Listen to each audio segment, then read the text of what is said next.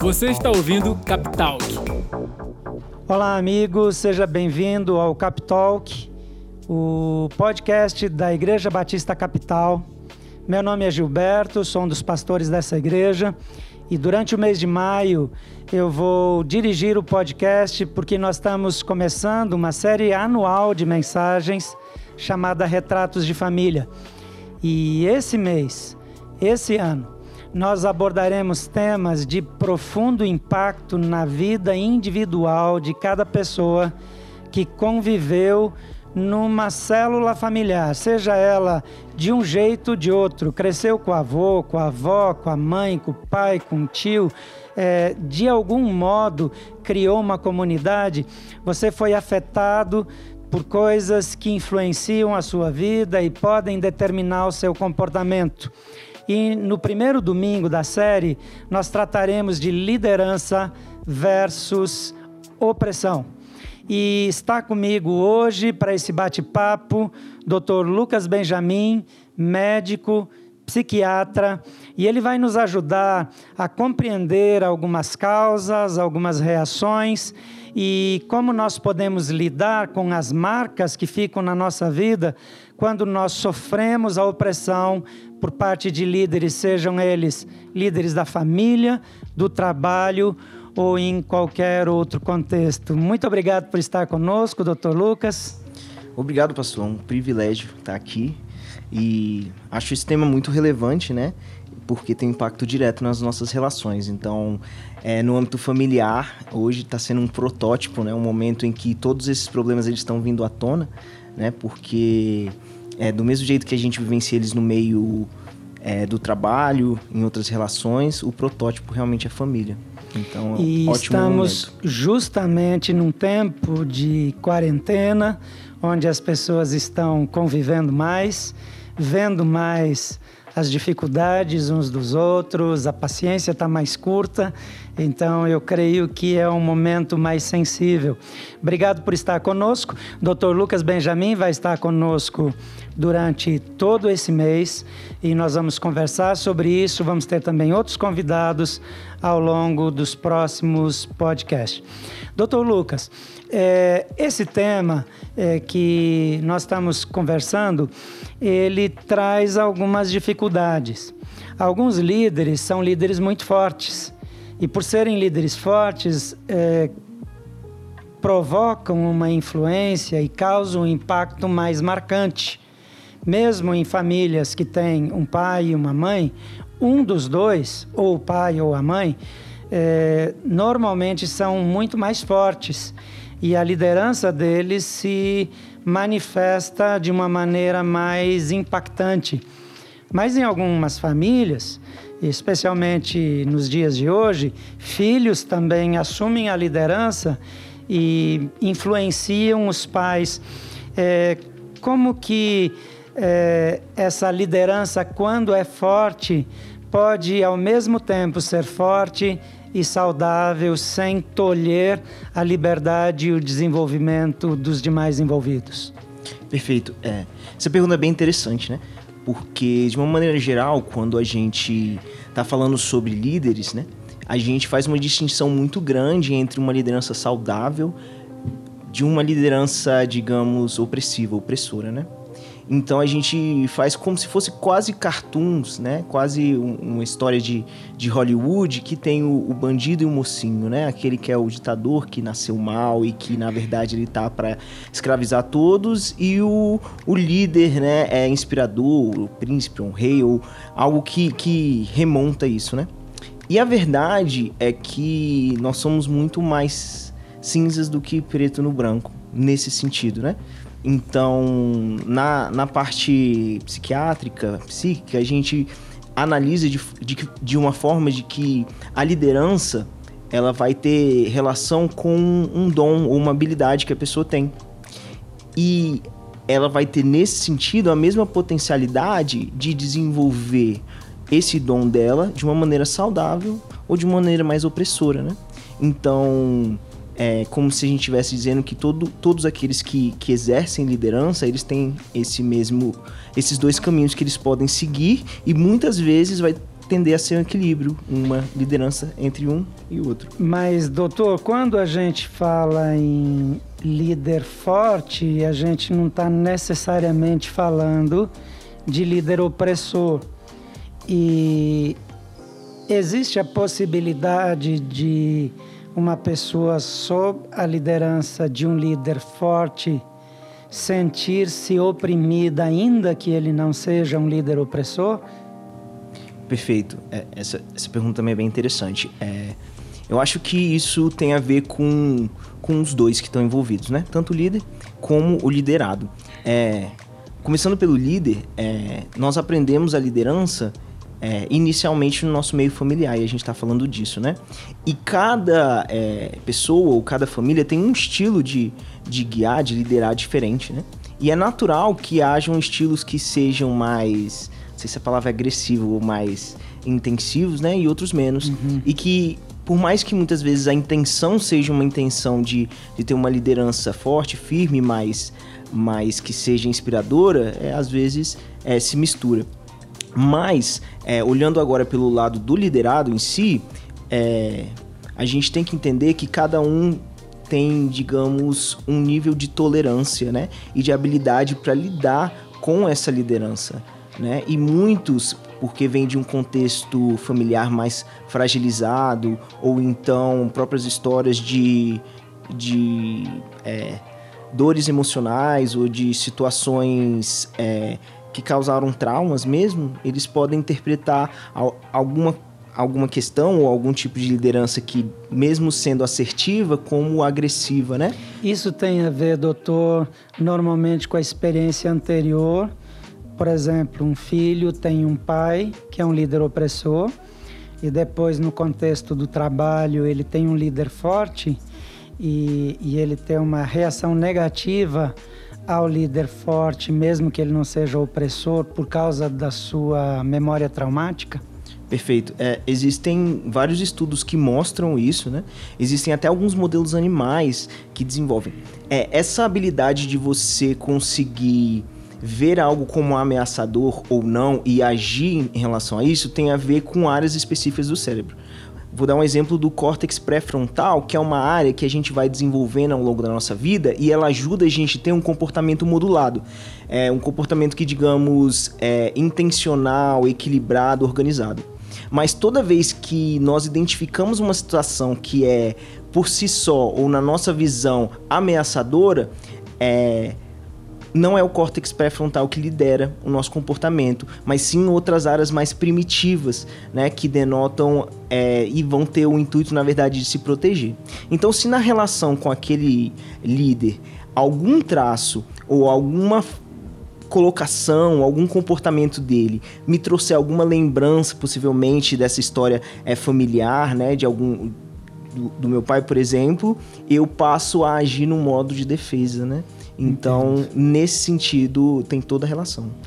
É, Doutor Lucas, quando é, muitos dos nossos ouvintes aqui, eles são líderes, têm responsabilidades no trabalho, às vezes sobre organizações grandes. É, no meu caso, eu lidero uma igreja com mais de 3 mil membros, com uma frequência ao redor de 5 mil pessoas, quando se considera pessoas que vão até uma vez por mês ou uma vez a cada dois meses. E isso me traz a responsabilidade de liderar diretamente um staff, né, uma equipe eh, que trabalha diretamente comigo e também por extensão líderes voluntários que trabalham com outras pessoas, influenciam outras pessoas e eventualmente eh, no exercício da liderança eu percebo que alguma coisa está saindo de um caminho bom, que é ruim para a igreja como família, porque esse é o nosso conceito aqui, mas eu poderia dizer é ruim para a organização, se eu fosse de um outro setor, e eu preciso puxar de volta a atuação, a influência ou as ações de um determinado time que eu lidere é, eh, para o trilho, para o bem da organização. Algumas situações é muito fácil fazer isso é, de um modo mais democrático, mais amável, mas dependendo da, do risco envolvido, dependendo da, da percepção que eu tenha e que as pessoas que estavam liderando aquele projeto não tiveram, eu posso precisar, para o bem da organização, tomar uma decisão ou, ou dar uma entrada um pouco mais drástica. É, como eu consigo equilibrar uma entrada necessária, corretiva, sem que isso se torne uma ação opressora que inibe e desconstrói a própria autoimagem ou autoconfiança dos liderados. Perfeito. É... Honestamente, eu acho que é o nível de segurança que a sua equipe tem em você. Como isso é construído, né? Então, às vezes, a mesma colocação, feita da mesma forma, é, quando ela é feita por um desconhecido, uma pessoa que é vista para você de uma forma é, amedrontadora ou que você tem medo, ou é feita por alguém que você tem segurança, vai ter um, um impacto até emocional completamente diferente.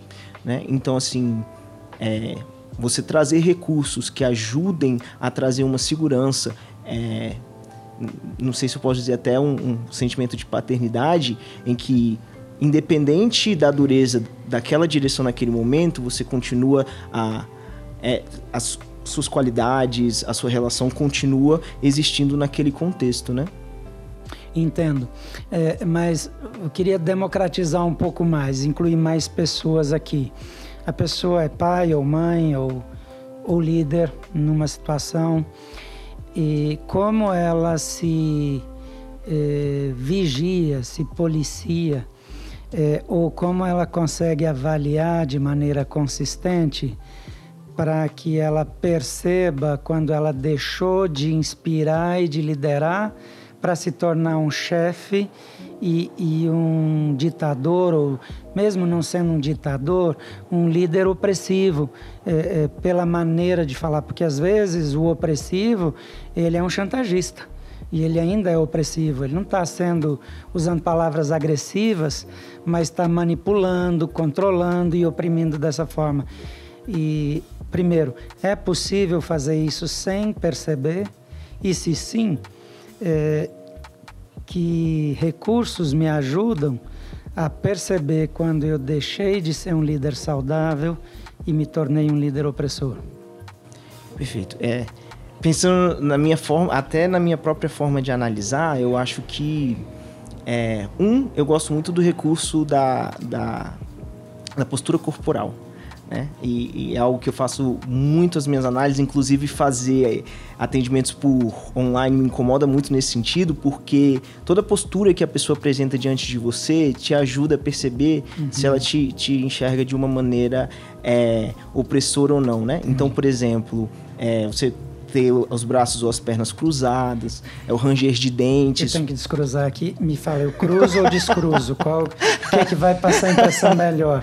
Eu não quero causar um impacto ruim aqui. É isso. Já estou inseguro. Descruza, exatamente. é, um, um ranger de dentes ou até um aperto de mão muito intensa são formas que a gente consegue extravasar, a gente se sentir inseguro sem dispor, né? O contato uhum. visual fixo, né? Ou a dificuldade de manter contato visual, é, a postura dos ombros, até você tá com os ombros mais caídos ou amedrontados, voltados para si mesmo, né? Isso denota. Então, é, você pode tirar de como a pessoa te enxerga ou tá percebendo aquela uhum. situação.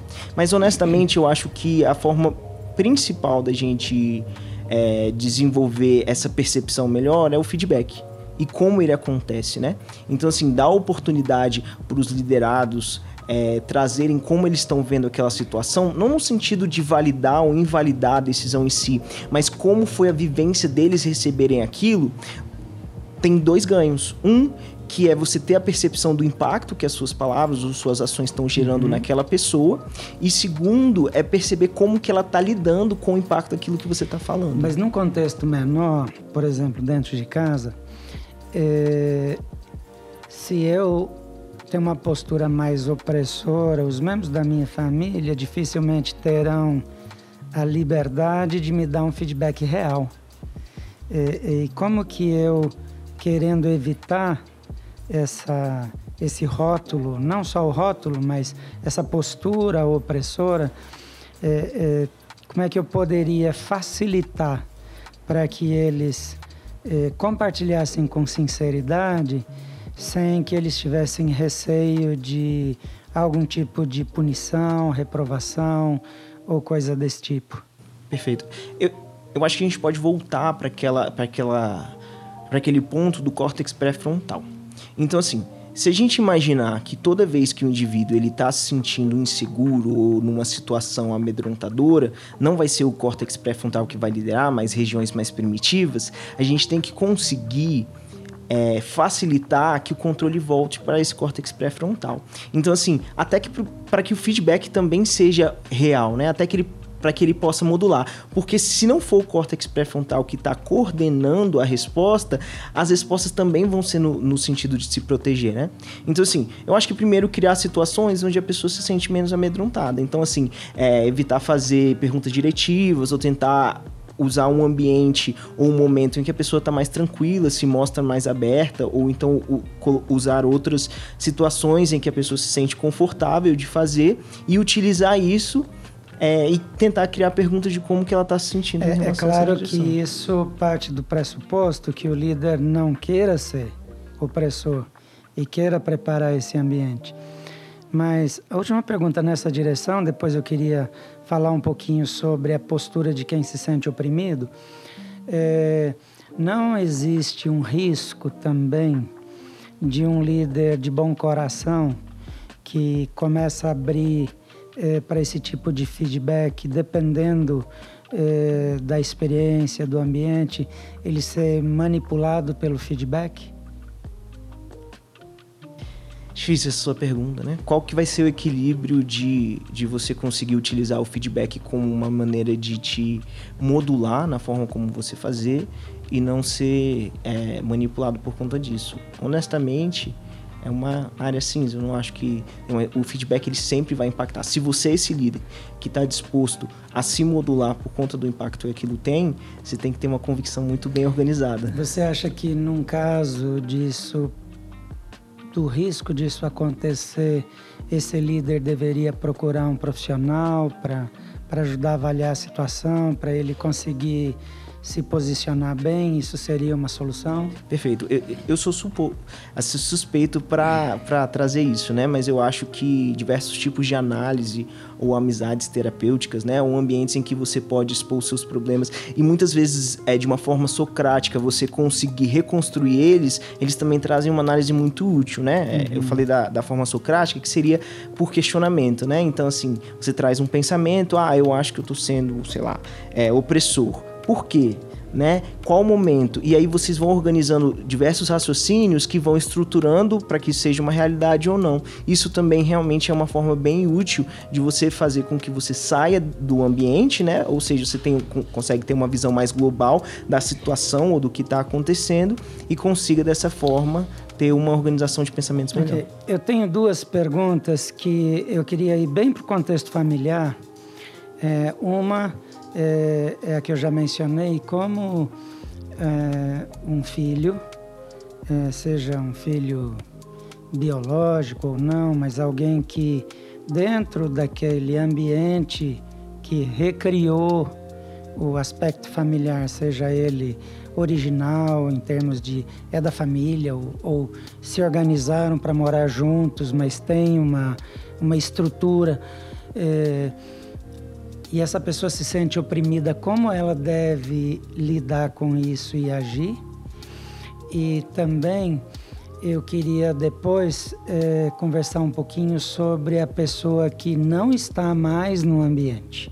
Ele já é um adulto, ele, mas ele tem marcas daquilo e às vezes ele nem quer construir uma família ou morar com alguém. É, ou é uma pessoa que namora, mas não tem coragem de assumir um compromisso mais profundo por causa dos desapontamentos. É, é como que ela pode se organizar para lidar com esse seu passado. Mas queria começar com a pessoa que está hoje num ambiente é, doméstico, digamos assim, em tempo de coronavírus, que precisa ficar mais tempo em casa e que está com bastante dificuldade é, de reagir bem a um ambiente que para ele é, é, opressivo, ele percebe como sendo opressivo. Perfeito. É, o primeira, primeiro pensamento que eu tive quando, quando você falou é formas de dessensibilizar, né? Então, assim, voltando de novo aquele aquele pensamento de comportamento modulado e comportamento é, de sobrevivência, né, ativado, é, o que a gente vai tentar desenvolver na pessoa é que ela consiga cada vez mais, é, independente do ambiente que ela esteja, como se fosse criar resiliência nessa, nesse fator, ela consiga se sentir mais à vontade com, e se comportar com base no que ela acredita, no que ela deseja, naquele tipo de relação. Então, assim, é, em tempos de coronavírus, eu acho que todos nós estamos um pouco no modo sobrevivência. Então, assim, uhum. assim, eu acho que é você tentar se resguardar bastante, assim. Se você tiver a oportunidade de, de ter um ambiente seguro, por mais que não seja presencial, que você é, converse bastante sobre isso, descarregue, ajude, ajude a reformular esses momentos pra, e criar estratégias intencionais para lidar com aquele ambiente é, de, de coerção, né? É, é interessante que isso é uma questão de compartilhar que acontece muito. Quando alguém tá, quando a gente está num ambiente opressivo, é, muitas vezes a gente, além disso, se mantém no silêncio, até porque uhum. o ambiente é, traz uma vergonha de eu ser a pessoa que está sendo oprimida, né? É, existe é, algo é melhor ficar escondido aqui do que eu expor, né? E que na verdade o efeito de você expor em ambientes seguros, na verdade traz o efeito exato oposto, que você você quando vai trazendo aquilo, existe começa já a ter um processo de sensibilização com novas estratégias, objetivos, né? É, então assim, análise de volta nisso é um ambiente interessante que pode até acontecer virtualmente. Tem muitos colegas que estão trabalhando só em âmbito virtual, mas o objetivo, na verdade, é você conseguir desensibilizar, é você conseguir enxergar com os outros olhos e criar ferramentas para conseguir estar tá agindo naquele ambiente. Uh, a primeira coisa, então, é a pessoa encontrar o modo de sobreviver com o menor dano possível é, e superar o eventual impacto da opressão para que ela não sofra e ela não se sinta continuamente oprimida. Mas ela deveria fazer alguma coisa de volta para tentar mudar esse ambiente? Entendi. É, Assim, mecanismo de conta-controle, assim, mecanismos em que você vai tentar é, sair de uma posição desigual, ele, ele é perigoso, assim, uhum. porque ele pode despertar no outro um desejo, uma vontade de, de... De dominar mais. De dominar mais. Então... E pode despertar agressividade, isso. coisas desse tipo. Então, eu, eu acho que é, que é uma via possível, mas é uma via mais... que tem mais riscos, né? Eu acho que, na verdade, você caminhar para um ambiente em que você consiga tanto fazer com que aquela situação opressora tenha um menor impacto em você, quanto evitar é, ter comportamentos que se coloca mais embaixo daquela uhum. opressão, eu acho que eles vão ter uma efetividade melhor, assim. É porque eu fico pensando que se alguém está já é, numa situação que tem um trabalho, é, que tem é, ambientes de fuga, é, onde consegue respirar um ar menos rarefeito, é uma situação. Mas você imagina um adolescente que está entrando na adolescência e está num ambiente opressor e ainda tem muitos anos pela frente. É... A ideia, talvez, de permanecer num ambiente é... que seja insalubre, é, é seja uma ideia desesperadora.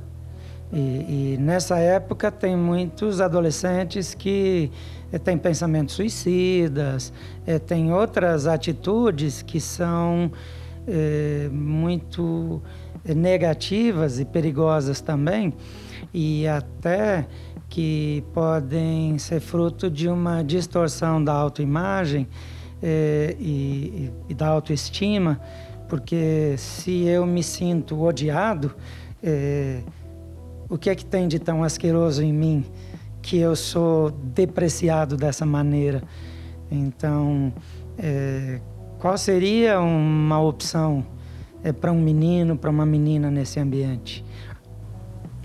Perfeito. É, acho que assim, eu acho que o foco está muito tem limites para tudo isso, né? Então, uhum. se a gente uhum. tá, se a pessoa está numa situação de, de agressão e tem que ter é, meios para contornar isso, né? E meios legais, o possível. Mas vamos supor que haja uma relação que está disfuncional e que o uhum. pai, nesse sentido, está desenvolvendo um comportamento mais agressivo mas com o objetivo mesmo de conter e está saindo meio do controle. Digamos que não seja intenção uhum. mesmo de, de, desse ambiente eu acho que é, primeiro, a gente, de novo, conseguir sair desse modo automático de sobrevivência. Porque quando você está nesse modo automático, suas respostas, elas não são intencionais, elas são no sentido de se preservar somente, e o outro sempre é o inimigo em que você tem que, na verdade, evitar que te ataque, uhum. né? E aí, conseguindo sair, ter uma imagem diferente, menos distorcida da situação, já só isso pode ajudar a pessoa a criar é, ferramentas e estratégias para lidar com aquele. Por exemplo, é, um, um, pai que tá não sei, é, não está satisfeito com os comportamentos do filho, né? E o filho está dizendo, eu estou tentando, mas tudo ele se irrita, né? Certo. Então, assim, se ele conseguir enxergar o pai não como um monstro, como aquele que só quer o mal dele, mas entender e perguntar intencionalmente quais são as metas, às vezes com muito mais facilidade ele, ele consegue trazer uma saída. Assim. Correto. E por último, porque o nosso tempo está acabando, infelizmente o nosso papo correu e já preciso caminhar para o fim. É, eu identifico em situações de aconselhamento e de acompanhar pessoas é, por mais de 20 anos, gente que decidiu não assumir determinados compromissos ou relacionamentos, ou mantém a sua vida com relacionamentos superficiais, é por conta de um ambiente opressivo que teve na infância. A agressividade do pai, às vezes até violência física do pai para com os filhos ou com a mãe, ou o contrário, da mãe para com o pai com os filhos. É, e também pessoas que foram abandonadas pelo pai nesse processo, que era um pai agressivo, opressivo, e, e elas têm insegurança na hora de assumir um compromisso, ou de dar um passo de constituir uma família, ou até de entrar numa sociedade, é, porque elas esperam que em algum momento aquilo vai é, é, aquela pessoa, aquele relacionamento vai manifestar um aspecto doloroso e que vai fazer ela voltar a viver as coisas do passado. É, não sei se isso é muito comum no consultório, muito. se muita gente chega lá assim, mas é, uma dica que, que você poderia dar para uma pessoa nessa condição? É, é, que pudesse trazer um pouco de esperança para o coração dela e talvez é, começar a vislumbrar um possível caminho de libertação mesmo dessas marcas do passado. É, eu, eu, acho que, que a resposta para essa pergunta ela é comum a todos nós. É, todos nós temos situações em que a gente tem crenças disfuncionais ou situações que aconteceram e que têm um impacto na nossa realidade. E esse impacto pode ser maior, grande ou menor, e aí vai ser nas mais diferentes áreas. Entender que todos nós temos algum impacto do nosso passado, das nossas vivências, né? É, é entender que todos nós precisamos. É, buscar a dessensibilização dessas áreas, né? Uma coisa que eu gosto muito de fazer no, nos atendimentos é assim, como você se sente e o que você quer, né? Uhum. Porque muitas vezes a gente se sente de, de uma forma e aquilo leva a um comportamento que não é de acordo com o que a gente quer, uhum. né? Por exemplo, se a gente vai entrar num relacionamento, numa sociedade, não, eu, eu quero entrar no relacionamento, mas ativam esses esses, essas lembranças, né? E aí vem um sentimento de insegurança e eu me comporto com base nesse sentimento. E eu acho que aí está o truque. O truque de identificar os sentimentos ajuda muitas vezes, ou essas revivências, a você perceber entender que você não tem que se comportar com base nele. E quanto mais você estiver acostumado a enxergar quando esses sentimentos aparecem, essas revivências e como que eles aparecem, você vai poder junto com esse apoio, né, criar estratégias de como lidar com ele, né? Então eu gosto, eu gosto, eu gosto de falar que você tem que tem que descobrir seus pontos cegos, né? E aí vendo eles é mais fácil de criar soluções. É correto eu dizer que toda vítima é também um agente e que aquilo que eu vou viver é, é também efeito das decisões que eu tomo com base na minha experiência anterior? É, é eu, eu, eu, acredito que sim, é, porque quando você age de uma forma é, de sobrevivência para se defender, todos ao seu redor são inimigos, são pessoas que ameaçam a sua sobrevivência. Então suas atitudes não vão ser enxergando os outros, enxergando o impacto que elas têm, mas no sentido de que eu tenho que viver. Então, com essa justificativa, você pode fazer coisas, é, atrocidades, né? Ou ser no, um, um novo líder, um novo agente opressivo para outras pessoas, só com a visão de estar tá se preservando, né? Então, é, não é só bom que sejam é, que você lide com essas revivências ou com essas situações do passado. É importante para você também não se tornar um líder opressivo. Então, se eu venho de um histórico de opressão, dependendo das minhas reações, eu posso me tornar um líder igualmente opressor ou até mais. Dependendo das minhas escolhas, eu posso me tornar uma pessoa insegura e dependendo das minhas escolhas, eu posso me tornar um líder excelente que se contrapõe àquele modelo de liderança opressor que eu tive na minha vida. É correto isso?